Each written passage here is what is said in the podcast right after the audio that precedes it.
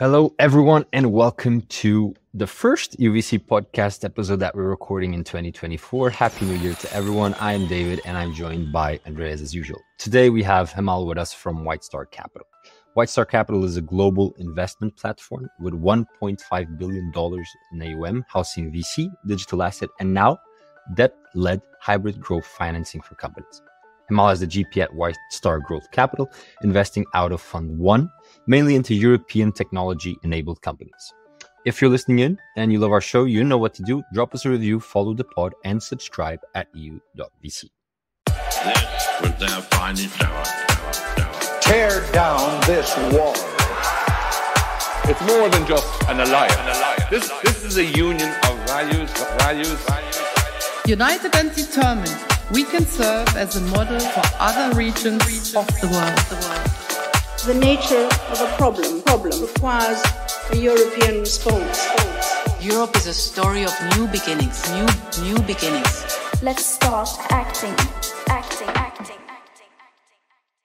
This episode is brought to you in partnership with 0100 Conferences, which organizes networking events connecting LPs and GPs in private equity and venture capital firms across Europe. Their upcoming event, the 0100 Conference DACH, will take place on February the 28th to the 29th, 2024, at the Hotel Savoy in Vienna. Attendees will include major LPs and GPs like Atomico, AXA Venture Partners, Early Bird, Erste Group, Dawn Capital, Uniqa, and many other LPs and GPs. Save the date, February the 28th to the 29th, 2024, at Hotel Savoyen. Join us in Vienna. In a world where podcasts outnumber humans, we try at EUVC to be mildly more interesting. Tune in at EU.vc to watch this episode instead of just listening. EU.vc, where the extraordinary is just another Monday. This show is not investment advice, and the hosts of this episode may be invested in the funds and companies featured. Hemal, before we start with our normal script, I think this topic grants a short intro. So give us a very, very brief introduction on what debt-led hybrid growth financing for companies actually means. It's uh, it's one of those wonderful mouth. Uh, uh, it's, a, it's, it's a mouthful. It's a mouthful. uh, we, we, we prefer, prefer just to call it structured growth capital. That's uh, that that tends to be the easiest thing. But uh, yeah, but it's very very quickly. The the idea behind what we try and solve is we try to bridge the gap between equity financing on one side to debt financing on the other side. I think as uh, the European environment for companies in particular who are raising funds has become uh, different and they've become more sophisticated. Europe doesn't have as many options perhaps our peers in the US, who where, where a product like this exists, where we basically start off with a, with a loan into a company, we lend to them, uh, and then fundamentally, we have the ability to invest in that company by way of equity or some sort of junior loan note in which they can turbocharge their growth and continue their growth uh, trajectory to, to become hopefully a European champion. So in a nutshell, we combine the best of debt and the best of equity into one product uh, for companies to, to, to grow. A vanilla chocolate ice cream, I guess. Hemal. Let's get to our usual script and, uh, and ask you to tell us a bit about your journey into venture. I will also keep this very, very short as well. Um, like most things, it was a bit of an accident. Um, so uh, I started off as an engineer um, and uh, fell into banking in 2007, 8, because um, all my friends were getting these internships in banks. I thought it was cool. I thought, why not? And so by accident, I ended up in uh, leverage finance and TMT um, and found out I really liked it. And really funding tech and telco companies when it was sort of 2011, 2012, where some early stage companies that were sort of nascent in Europe were, were growing with equity capital. They'd raised equity capital through VCs in the US, some very, very early stage companies in, in, in Europe. And fundamentally, they came over to us and said, Hey, could we have some debt? And we said, Sure. What's your, what's your EBITDA? They said, Well, we're losing 10 million. We said, Go away. That's kind of how this journey started. It got us thinking about, well, at the bank, how do we try to lend to businesses, especially in the technology space, who are not going to grow for profit going forward? growth is the main metric versus profitability.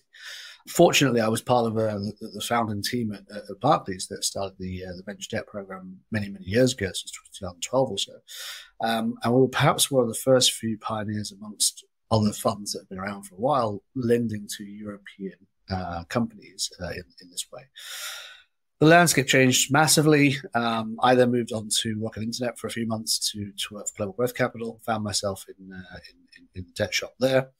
Great place to learn uh, and uh, great place to learn all things.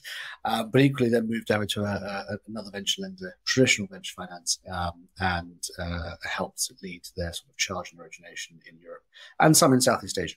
So did that for a while. But again, you looked at the ecosystem and you said, well, how many venture lending hasn't really changed. It hasn't changed since its inception way back when for the last 20 years or so. And there's got to be a better way of doing this. And, and what we noticed is the, the VC community has sort of evolved using the sophistication from the private equity industry. But the debt industry hadn't quite evolved and become more sophisticated by using some of the learnings of its leverage finance sort of big brothers and sisters. So what we decided to do was we had a view of this debt-led hybrid financing. And we said, well, why don't we take some of the learnings that we've had in our previous lives, especially in leverage finance, and start to apply some of the flexible slash perhaps slightly more grown up ways of financing businesses in our space to meet the current need that they have. So that's when we left and we, we joined White Star Capital, who um, I can go into a bit more, but but uh, yeah, we, we our interests aligned. Could I could I ask you to you know when you started talking about your journey uh, into this beautiful world, if I if I got the dates correctly, in 07, 08, you started in leverage finance, right? Yeah, that was an interesting exactly. can you share can you share like uh, your reflections um, of that time maybe some core learnings and and obviously it's interesting to understand how that informs you as an investor today yeah look i mean i mean it was it was a very very very interesting time. And, and i have to admit i was very very junior coming in from an engineering background not having a clue about what the hell was going on and seeing everyone getting fired. So it was um it was a very very strange time where most of the work that was being done was was actually restructuring. So uh, a lot of work at the time was, you know, I, I didn't know it then, but I was living through one of the greatest recessionary periods that we, we ever had. But I think in those sorts of situations, that's when you really learn how to do, do what we do, um, understanding businesses inside out, understanding how to, you know, effectively make wrongs rights, if you like, um, and, and restructure things to make sure that from a lender's perspective, you make sure you get your invested money back. But equally, helping those businesses that are really on some sort of trajectory uh, grow even better. So we found that in that 08 period, uh, 08 to 10, there's a lot of money to be made, um, not just for investors, but also for founders, companies. And if you look at some of the best companies that we have today, the Just Eats, the Zooplas, the Mimecasts, etc., that were the first wave of companies that, that were born in that recessionary environment, they went on to become the unicorns and, um, and, and, and do very well. So discipline, understanding how to do a lot with little and uh, and, and, really making sure that you you drove growth very well was uh, was was a big learning in that in that period. I'd love to ask you because you hear a lot as is because I'm not in private credit, right? You hear a lot from the VC ecosystem about well, LPs are looking for private credit opportunities right now. Could you share us a bit about you know you're out there on the fundraising trail? Are you really welcomed with open arms everywhere. Yeah, across 2023, Andreas, the, the interesting concept was everyone was telling me this was the golden age for private credit. And I think every single conference or anything I went to, the first opening was, this is the golden age for private credit. And I was thinking, great, but private credit issuance is, uh, is not as high as previous years. So if it's a golden age of private credit, get get lending. I think, look, you know, it's it, it's one of those things where yes, it is a great time for private I, I think we're going back to an environment where we were pre sort of seven, eight, where I think the, the, the credit quality is now in focus for people. Businesses can raise debt financing, but there is now a flight to quality of company. Ultimately, people are looking at the best companies to lend to. And fundamentally, I think risk reward pricing has come back to where we perhaps were a while ago, I think things are going to be very different with regards to how we go forward because we've had 10 to 15 years of, of, of monetary stimulus through central banks, where it's made credit very, very cheap to come by.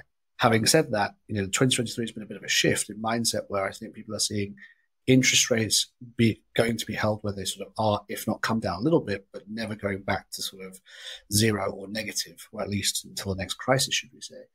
And I think people are now sort of looking at you know, the readjustment in VC and in PE on the equity side and saying, hang on a minute, we need to perhaps diversify where we're lending or say where we're investing, should we say, because lots of people who have pigeonholed themselves into just PE and VC have sort of had a bit of a, a rough ride over the last sort of 12 to 18 months.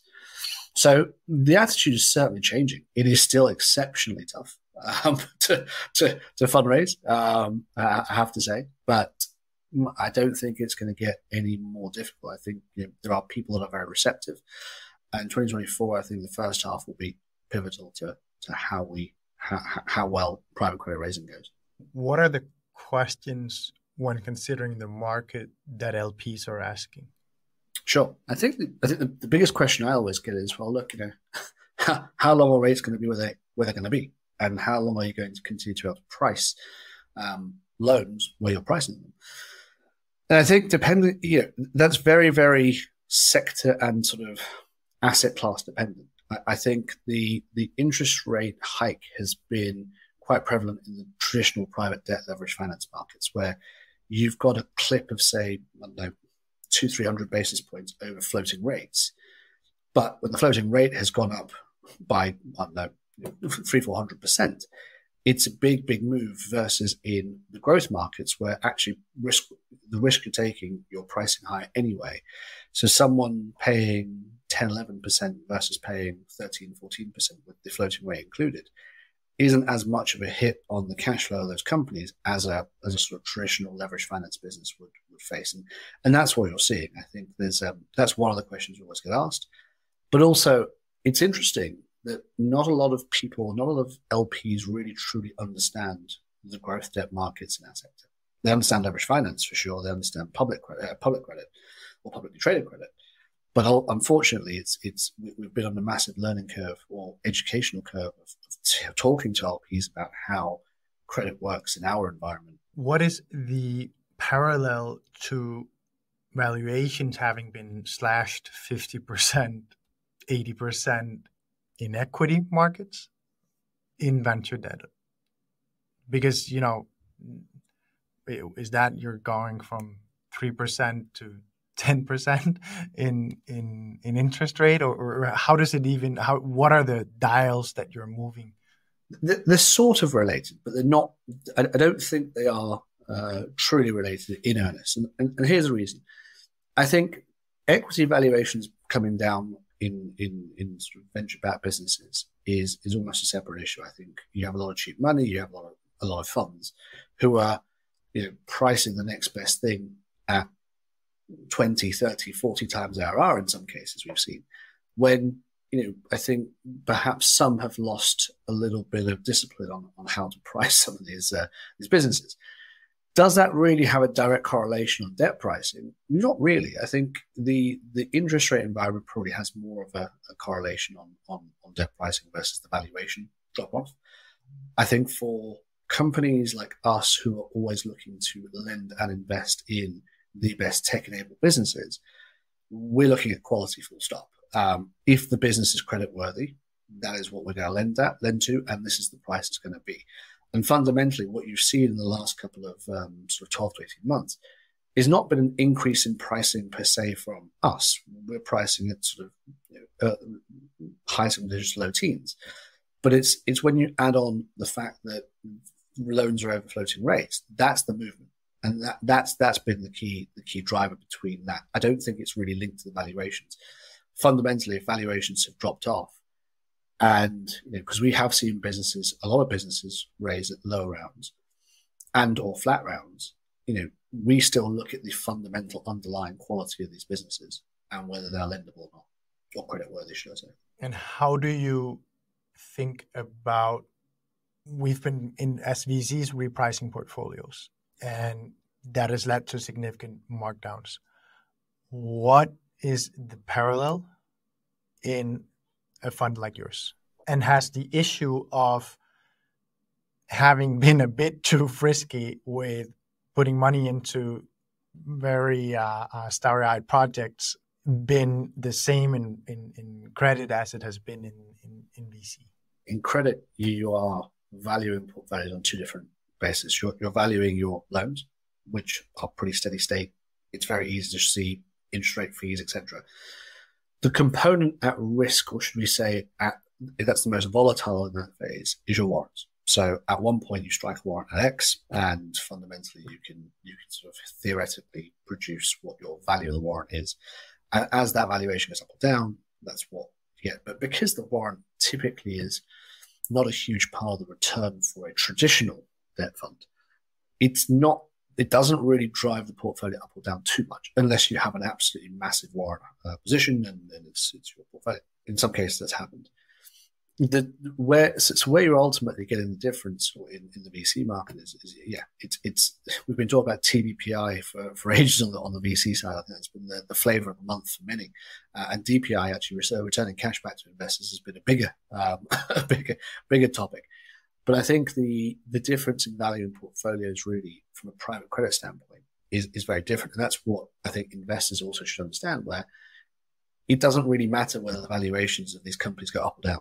The debt is priced at whatever it is, it's fixed, it's contractual. And provided the company continues to grow and, and has the cash flow to service your debt, well, the valuation of that debt is, is, is, is what it is. It's, it's, it's, it's there. It can be calculated quite easily. So less volatile, but again, it's risk reward, right? So on, this is where the difference comes between VC and private credit. And let's talk then uh, uh, risk reward. What is juxtaposing because you know VC, VC very well? What is the IR expectations for a fund like yours versus a VC fund?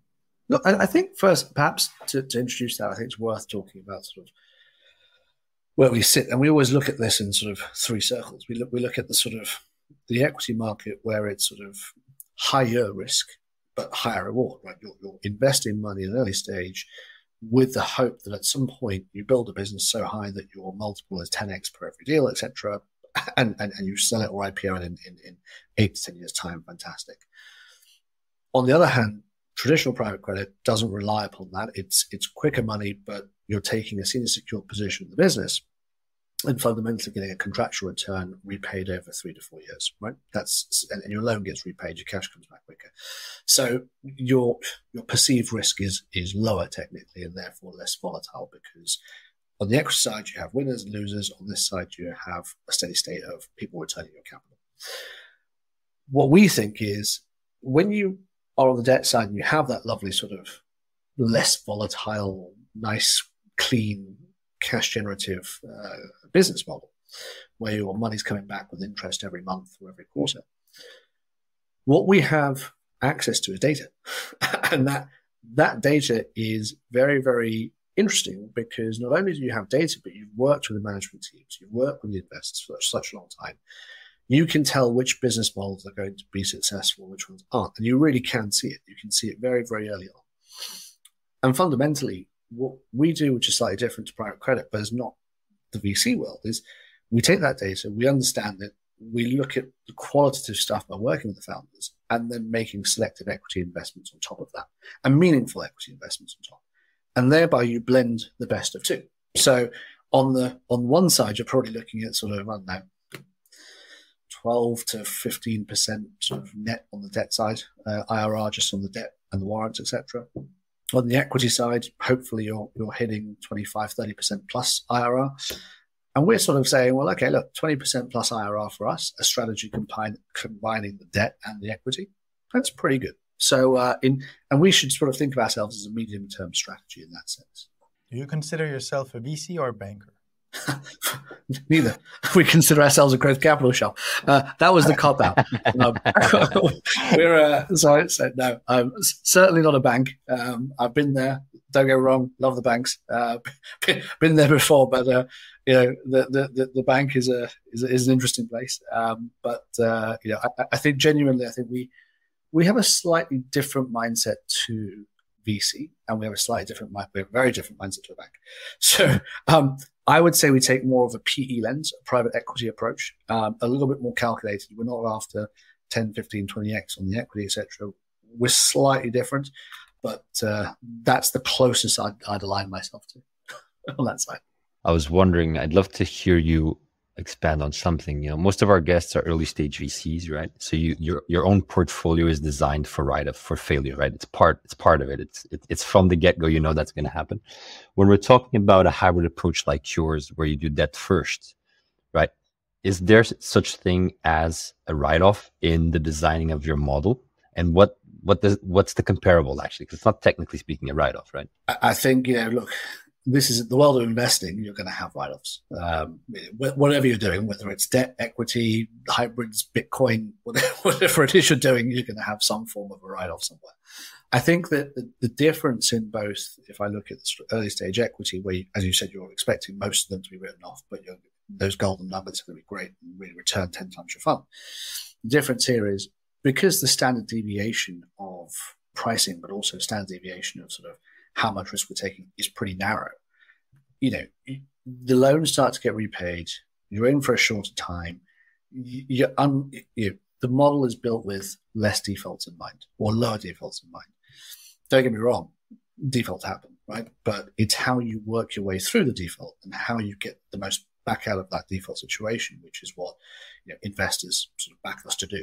Um, in the good times, it's all great, don't get me wrong, but uh, in, in, the bad times, it's you know, how can you recoup your money uh, when something's going a bit sort of sideways? So, look, default's going to happen, um, but you know, if you have the amount of defaults in debt or credit-led fund, should I say, as you're going to have an early stage fund, then that credit stage fund is wiped out.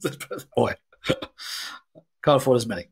I imagine that very often you come into the picture actually not as much from the founders reaching out, but actually from other VCs that know you and trust you and like the way you work. Could you share with us a bit about how that's different from normal VC? And I ask this question to our audience so that they know because we've done a session before where we where we spoke about uh, about um, uh, revenue-based financing. We've spoken earlier also to to to more traditional debt uh, uh, um, providers, where it's very apparent that that it really matters to a VC who they get on as the the credit supplier. But it's interesting. I mean, I think capital like ours, historically, we've had a mixture of sort of the investor, or i.e., the sponsor, the VC, reaching out, but also CEOs reaching out directly to us, or CFOs, or chairmen and women, etc. I would say it's been a pretty even split. Given that I'm sort of starting to get grey hair and some of it's starting to fall out, I'm, I'm, not as bad just yet as you, Andreas, but um, it's it's getting there. Um, the, the fact that we've been around for a bit of time, where we've backed founders who have exited and are now coming back to the table, you know, that sort of recycling of that ecosystem, to, for lack of a better word, is is what is actually driving sort of deal flow for the hybrid capital right now. It's it's people that are the CEO to CEO or the CFO to CFO or so forth is is actually where we get perhaps half of half of the the inbound from. But again, there's no you know, just like every other early stage VC or even VCs in general. There's no shying away from grinding out uh, your own work and, and trying to follow markets that you're interested in and sectors that you're interested in and try to actively reach out to people yourself. So I think it's com- mainly it's, it's, it's VCs that come to us typically at a series B and beyond level. That's sort of where we get involved. That's not always cast iron. It just so happens you know, companies have revenue by that point. They have established business models. They can service debt. That's, that's the key parameter. But equally, it's, um, it's, it's a bit of both. Okay, so now I want to go to our take a stand section, which is going to be a bit different. Take a stand.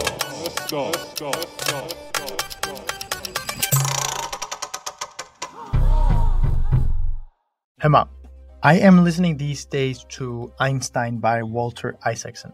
And Einstein is very famously quoted by, uh, by, by many for saying that the definition of insanity is doing the same thing over and over again and expecting different results.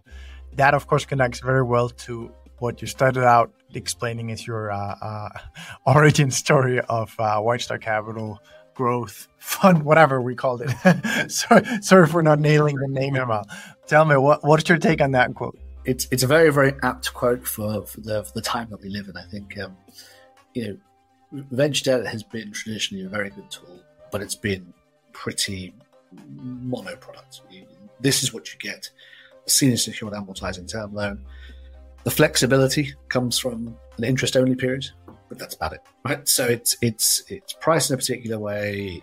You take the warrants, lenders behave in the same way, and here is the product. But the funny thing is, and, and you you'll know some of this yourself, you'll probably have lots of founders on, on this show too, but founders want to raise for different things. and you know, you, it's always square peg round hole. You, you, they need different types of um, solutions in order to fulfill their financing requirements, right?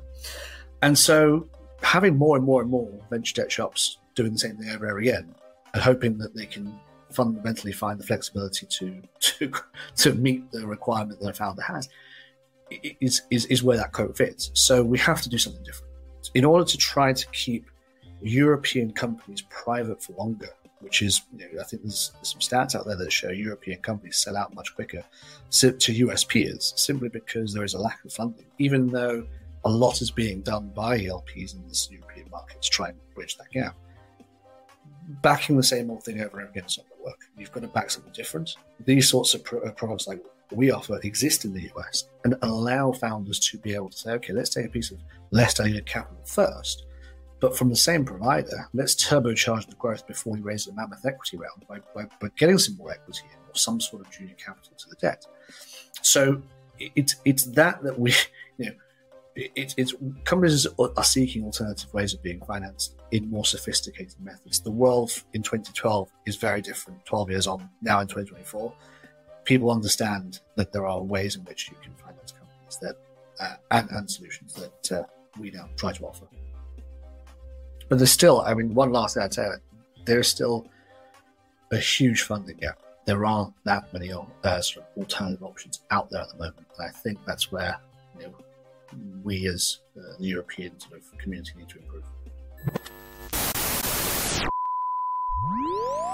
I'd like to dive a bit deeper into the specifics of White Star Growth Capital. And Andreas, sure. that's the name. so give us, give us give us a 101 of what, what you do over at White Star Growth Capital. And I think later on we can we can talk a bit more about, you know, what's the value for for founders, for companies, for investors, LPs, how you collaborate with others, your edge, etc. But let's really start with the basics of, of what you do. Look, I, th- I think most people will know White Star historically. I think you know, as as a as first and foremost a VC. Um, that is what they've been. That's what they're famous for. That's what they're. We're now close to uh, uh, some good news. I think next week, so I won't. I won't ruin that just yet. But uh, you know, we're we do very very well at that at that stage in, in venture capital and, and investing in early stage technology companies. It's a global platform operating in North America, Europe, Southeast Asia, and now MENA. But equally, what White Star Growth Capital now fits into is adding the third leg because it's it's you know, White Star has traditionally been VC, but we have a digital assets uh, you know, platform, and, and, now we're we're I guess the, the debt side of the business, but the, the hybrid debt side of the business. And what we what we continue to do is it's sort of like a step change. So I'll, I'll digital assets for the, for the time being, but sort of the VC portion of our business comes in and invests in sort of late seed, mainly Series A, and follows money into Series B. Whereas what we come in and do is perhaps start at Series B, look at things in a slightly different lens from a debt angle versus a, direct investment angle to start with. And we're basically backing the growth, uh, the future growth of the company. So once the company have got product market fit, they've got proper revenue, they've got KPIs they can sort of deliver, they've got a proper financial model, they've got a big team, etc., etc. A lot of the hard lifting has been done by these these early stage equity investors. We come in later to really turbocharge that growth and we aid expansion. So that, that's fundamentally what we do, and that's how we get involved. We come in with a debt check to begin with, and then we track these businesses. We work with the businesses. In particular, we, we take board observer rights.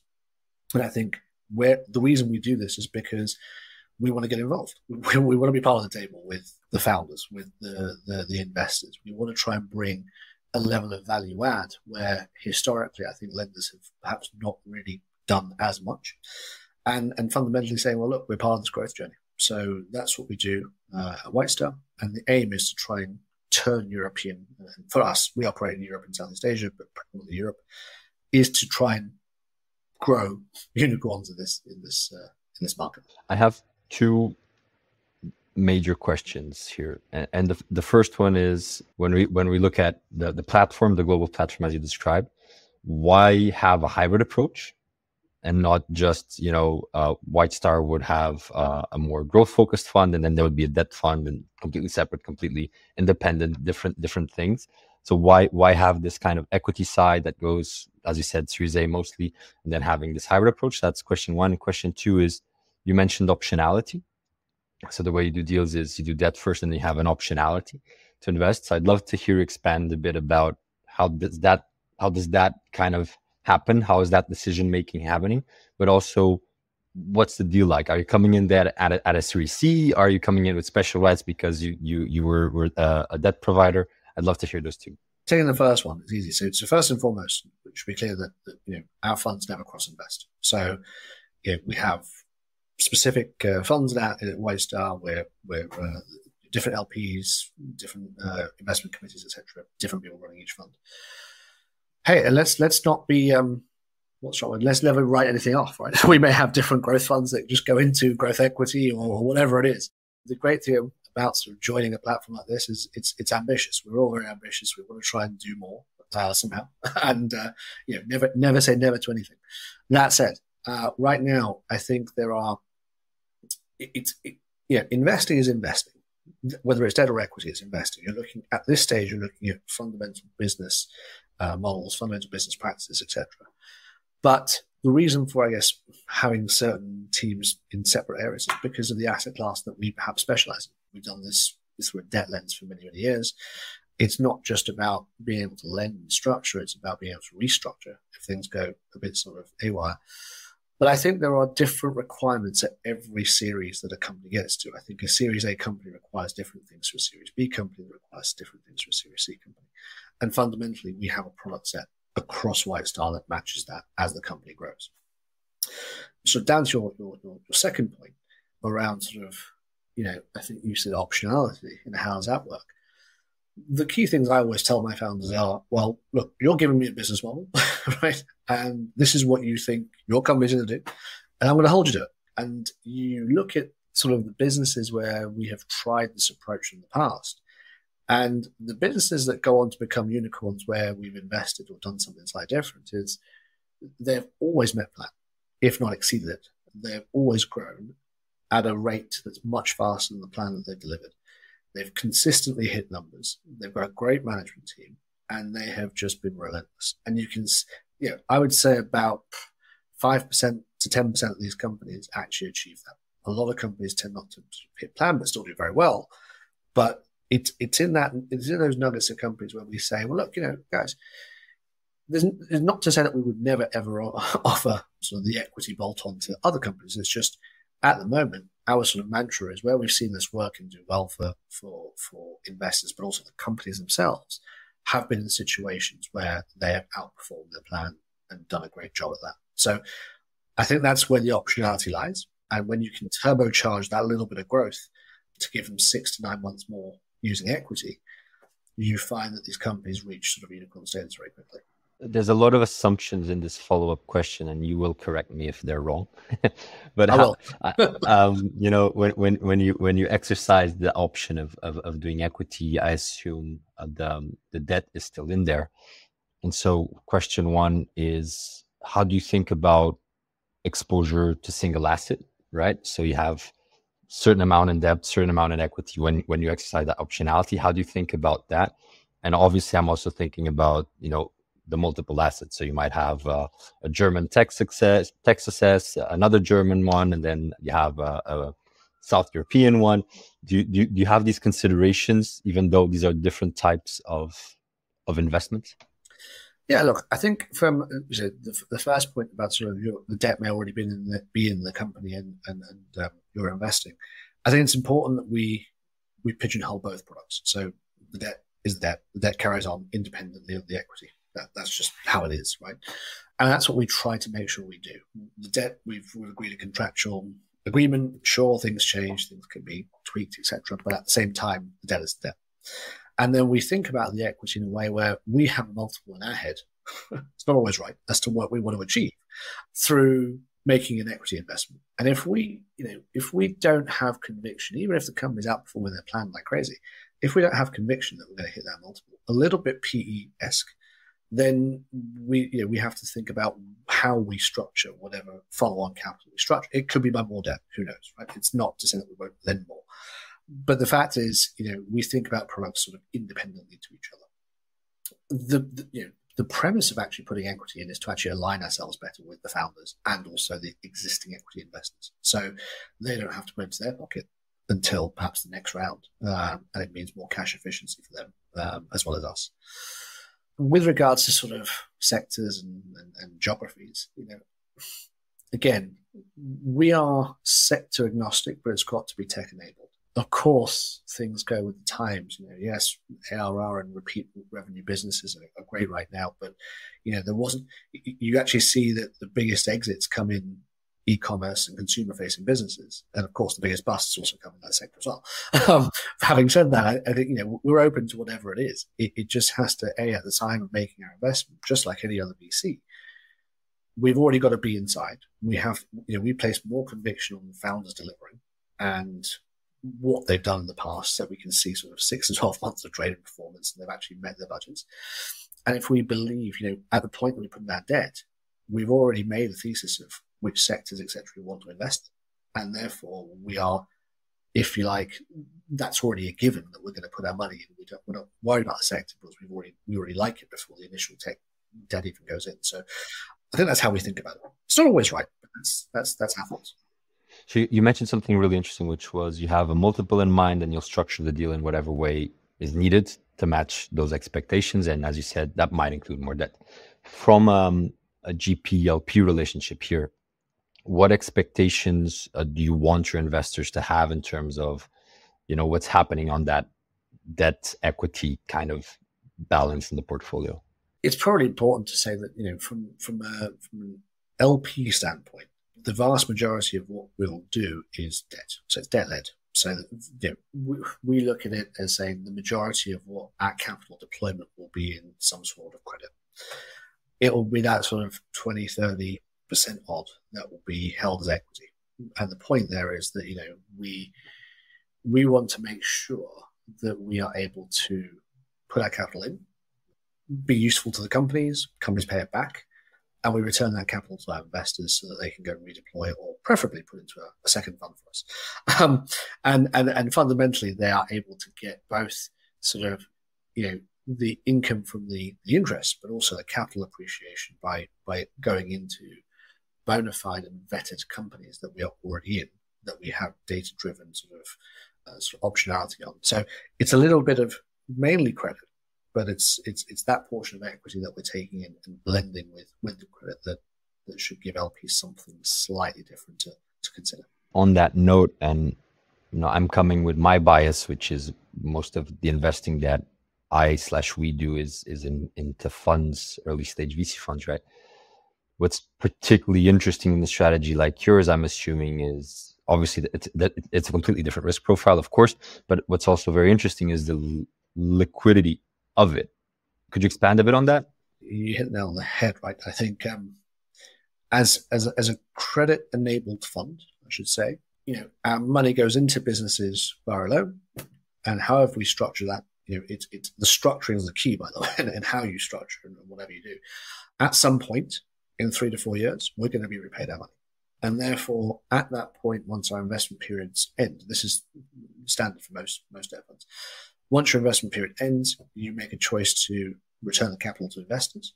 And in some cases, you can recycle the capital into your existing portfolio companies. But on the whole, you're starting to give your money back alongside the interest to your, your investors. So rather than in a, a VCP fund where you're waiting eight to 10 years for your money to be, you are, you are restricted to a liquidity event of some sort. On our side, you're not restricted to any liquidity event because you know, most of our capital comes back through through through cash flows of, of companies paying us back. So that's how it tends to work. And I think you know the small portion of reserve for equity, well, that's just sort of once you've had your money back, hopefully you've made more than one times back just from the the debt component. and the, the rest of it is is is is your sort of I want to say lottery ticket. That's the wrong word, but um, for lack of a better word, it's your upside. And that will show somewhat the dynamic of a VC firm operating at the Series B stage. So that makes makes a ton of sense. Can I ask a, a slightly maybe weird question, or at least a very different question? What is the talent like in this sector in Europe, uh, or in this niche of investing in Europe? Because I, as an example, we have a lot of secondaries opportunity, but to be very frank, we don't have that many sophisticated secondaries investors, and it's a skill set that you know many haven't had the chance to build in Europe for obvious reasons. So I'd love to to understand that a bit better, because and I imagine that it's primarily also found in the hubs like like London.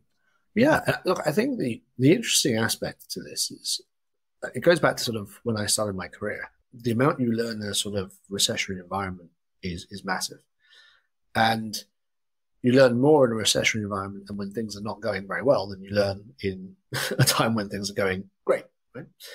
I think there is a lot of talent out there. I, I think that you know, historically we used to poach people from banks, etc., where they had the traditional bank uh, training to, to, to lend and, and, and understand the fundamentals and then sort of applying those fundamentals in a slightly different way to what we what we do. It's slightly different now. I think that you know we do still have that talent in the banks. It still exists.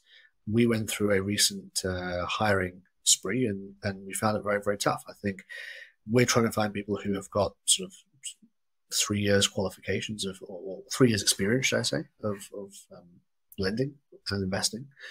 And if you look at look back at the three years, you know, it's a faux pas from us, but if you look back at three years, most people have been locked down for a year and a half, and you, can really see that not being able to go to the office and learn through your peers, or just ask someone a question who's sitting opposite you, is really taking its effect in terms of the quality of candidates we're now seeing in, in, in our specific sector, especially from a technical perspective. But they are out there, and I, you know yes, they're probably located in, in some big firms in, in, in big cities, London, Berlin, uh, Frankfurt, uh, Paris, somewhere. That said, um, you know, it's, it's, it's, they are available. We just need to find them. We just do a better job finding them. In terms of the secondaries, just an interesting point on that. I think, you know, secondaries markets boom when, when I think the, the, the economies tank, right? So when you see a situation like now, I don't think you've got, there are people who are perhaps my age or a bit older who have seen what you can do in an environment where things aren't going so well. And I think that the crop of people coming out now in this in this environment now will probably have those learnings for the next big sort of trough of the cycle. But, but I still think they exist. Now let's go to our shout out segment.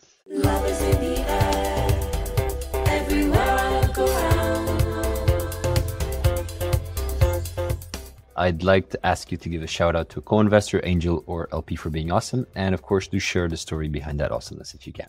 I think it's impossible for me to share out just one. Um, I think when, as, as, something that I learned as a first time fundraising money, um, it's, you know, initial high net worth individuals who backed us right from the start, and also some of the early stage family offices that came into us. You know, we could not have got this off, off the ground without them. And I think this is where I again, you know, Europe seems to be a little bit behind the US, where in the US there are a lot of families, a lot of high net worths who are open to backing first time funds, who are open to backing first time strategies. And until you don't have an ecosystem with the likes of you know, the high net worths we have in our fund and the families that have, that have really backed us, you, you're just not going to be able to launch different products, different funds off the ground you'll continue to have more and more and more of the same. And so the biggest shout out has got to go to them. I, I, I can't name them individually simply because there's so many, but equally, we could not have done this without them. And I think that, you know, if there are family offices and, and, and higher sort of listening to this this this uh, podcast, I think it's um, something that you should consider, especially if you have the right managers at this stage. It's the same thing when you back an early stage VC fund. You're backing the manager with a track record versus you know anything else, and the idea. I can tell you, Hemal, uh, on a good note, that we do have quite a few family offices listening, and I think the, the audience might might uh, might enjoy this fun fact. that I, I know I did when I did some some some mining, because I was trying to I was looking at our audience data and then I then I was saying who is it that we have as as subscribers and then and then I thought so how do I find these then I just searched biggest LPs in Europe and then I picked the list 30 LPs that are non fund of funds because you know I know that they're following right and then I just went and searched the domain name of their of, of those those firms or families or whatever and I, I had about 50% hit rate on that list of top 30 uh, VC LPs in Europe. And I didn't know them, right? I had no idea what their names were because it's for families that I don't even, you know, don't know shit about. So that was pretty interesting and, and a pretty cool, cool fun fact. And I've enjoyed saying it uh, quite a bit, right? And now I thought, well, let's share it here that, that we talk about. So do we have families listening in? And I, we do, and every one of you that are listening in uh, and supporting VCs and, and, initiatives like like yours, Hemal. Thank you so much. Uh, you're doing amazing work and, and, keep spread the love. I 100% second that, and I think it's you know I, I think the, the the call now has to go to sort of it, the other bit where the US tends to somehow do this uh, allows to just have a deeper market, a little bit more of a perhaps a, a different risk appetite, is is earlier stage institutional uh, and sovereign funds, whereby, you know, the family offices and the high net worth really get you off the ground. But to actually scale, you and you know, to, to, achieve our mission to keep European companies sort of private for longer, to help them build and hopefully become unicorns of Europe, you need to have institutions and sovereigns who are willing to take a little bit more of that risk and come down and say, "Hey, look, first one, we'll do it. Let's go." And actually, we're talking to a few now who are who are really there now, and uh, hopefully we can we can share their names at some point. But uh, I w- I won't give them the shout out just yet. Uh, when they sign, I will. But just but before that, I think it's it's, it's worth them. It's worth saying that that's the next step that we need to, to establish in Europe uh, the institutional capital come in as well earlier.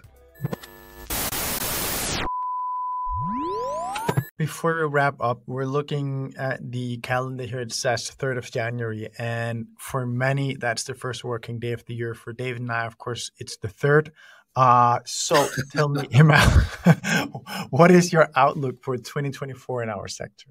How long have you got? This is probably a separate podcast for, uh, for the outlook. But look, just very quickly, I, I think that you know, at the back end of 23, especially Q4, you started to see – and always follows the trough of the cycle and the economy hits about a year and a half later. That's when you start to see the corporate insolvency start to really hit hit home.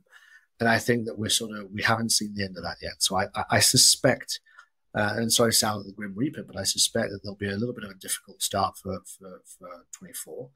The good news is that you're seeing inflation in most you know, developed economies coming down, and, and has come down quite significantly rates remain where they are. And I think that sort of come into Q1, the US might start to reduce their rates. Into Q2, Europe, the UK might also start to do that as well in terms of interest rates. But I think some companies will have failed by that point. But half two looks a lot more promising. Um, certainly for sort of companies to go and raise capital again.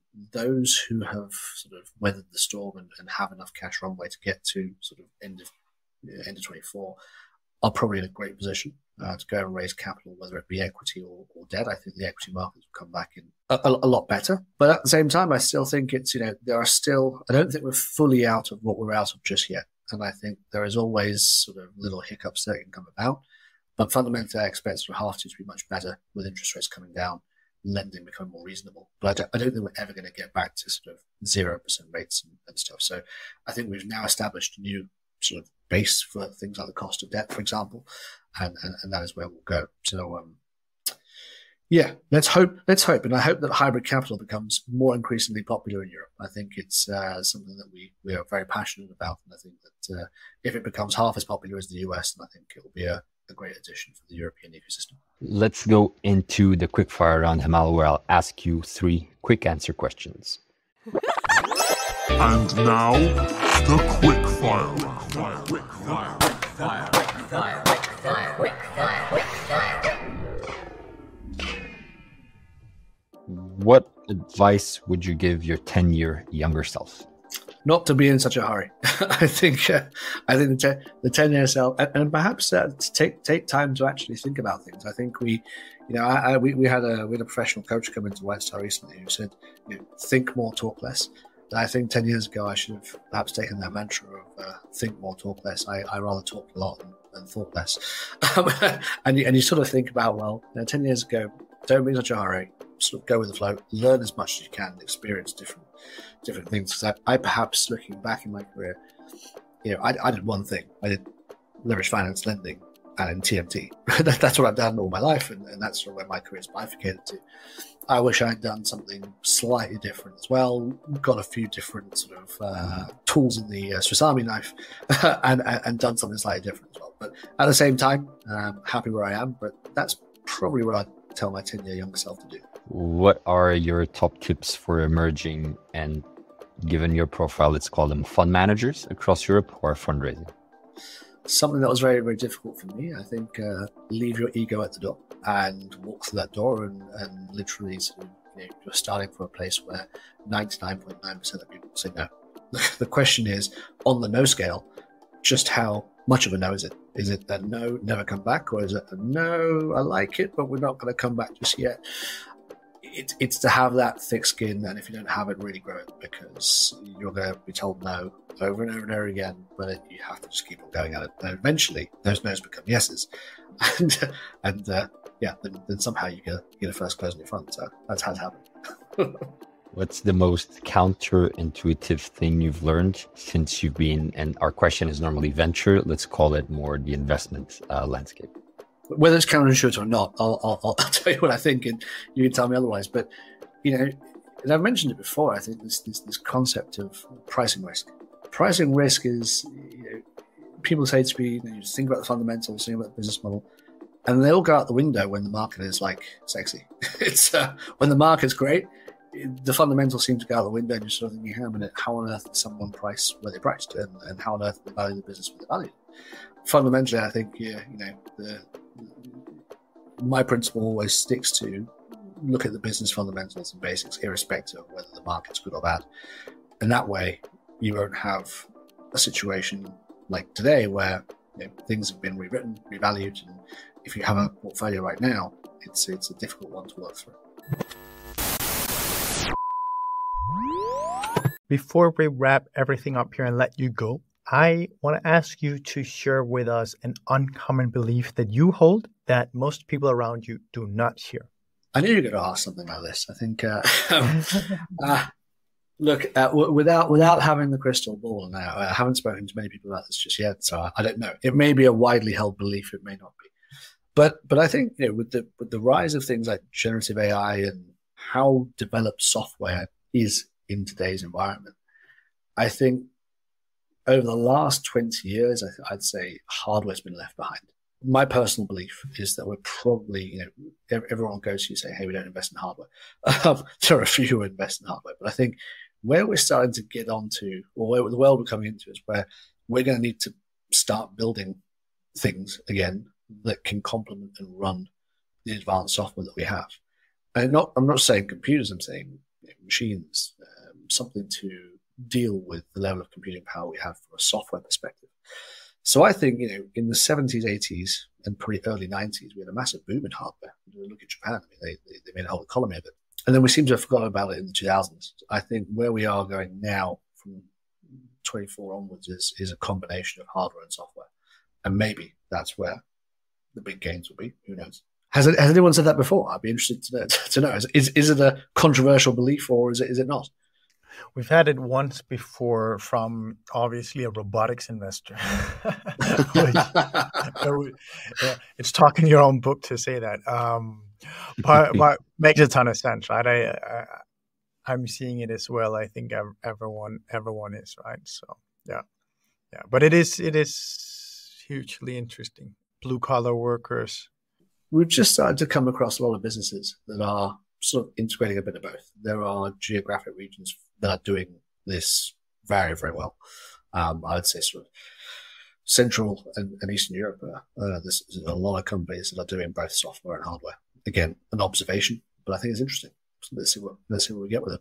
It's interesting because you see kind of see like on the one hand that you can argue that being a carpenter or something like that will be even better in the future uh, because you know every every all the white collar work is going to be dealt with very easily and very quickly. We've seen that firsthand here at the EUVC.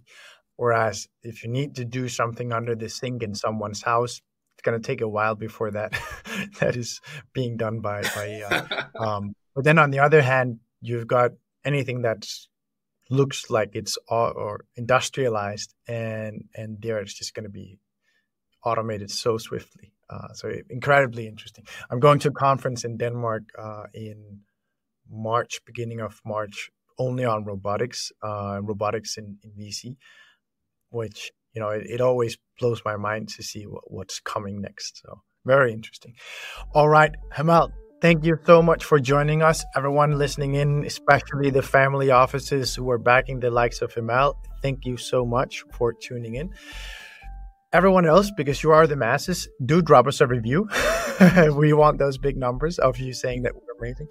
Do follow the pod and subscribe at eu.vc. Thank you. Thanks, Andreas. Thanks, David. This was their finest hour. Tear down this wall. It's more than just an alliance. An alliance. This, this is a union of values, values, values. United and determined, we can serve as a model for other regions of the world. The nature of a problem problem requires a European response. Europe is a story of new beginnings, new new beginnings. Let's start acting.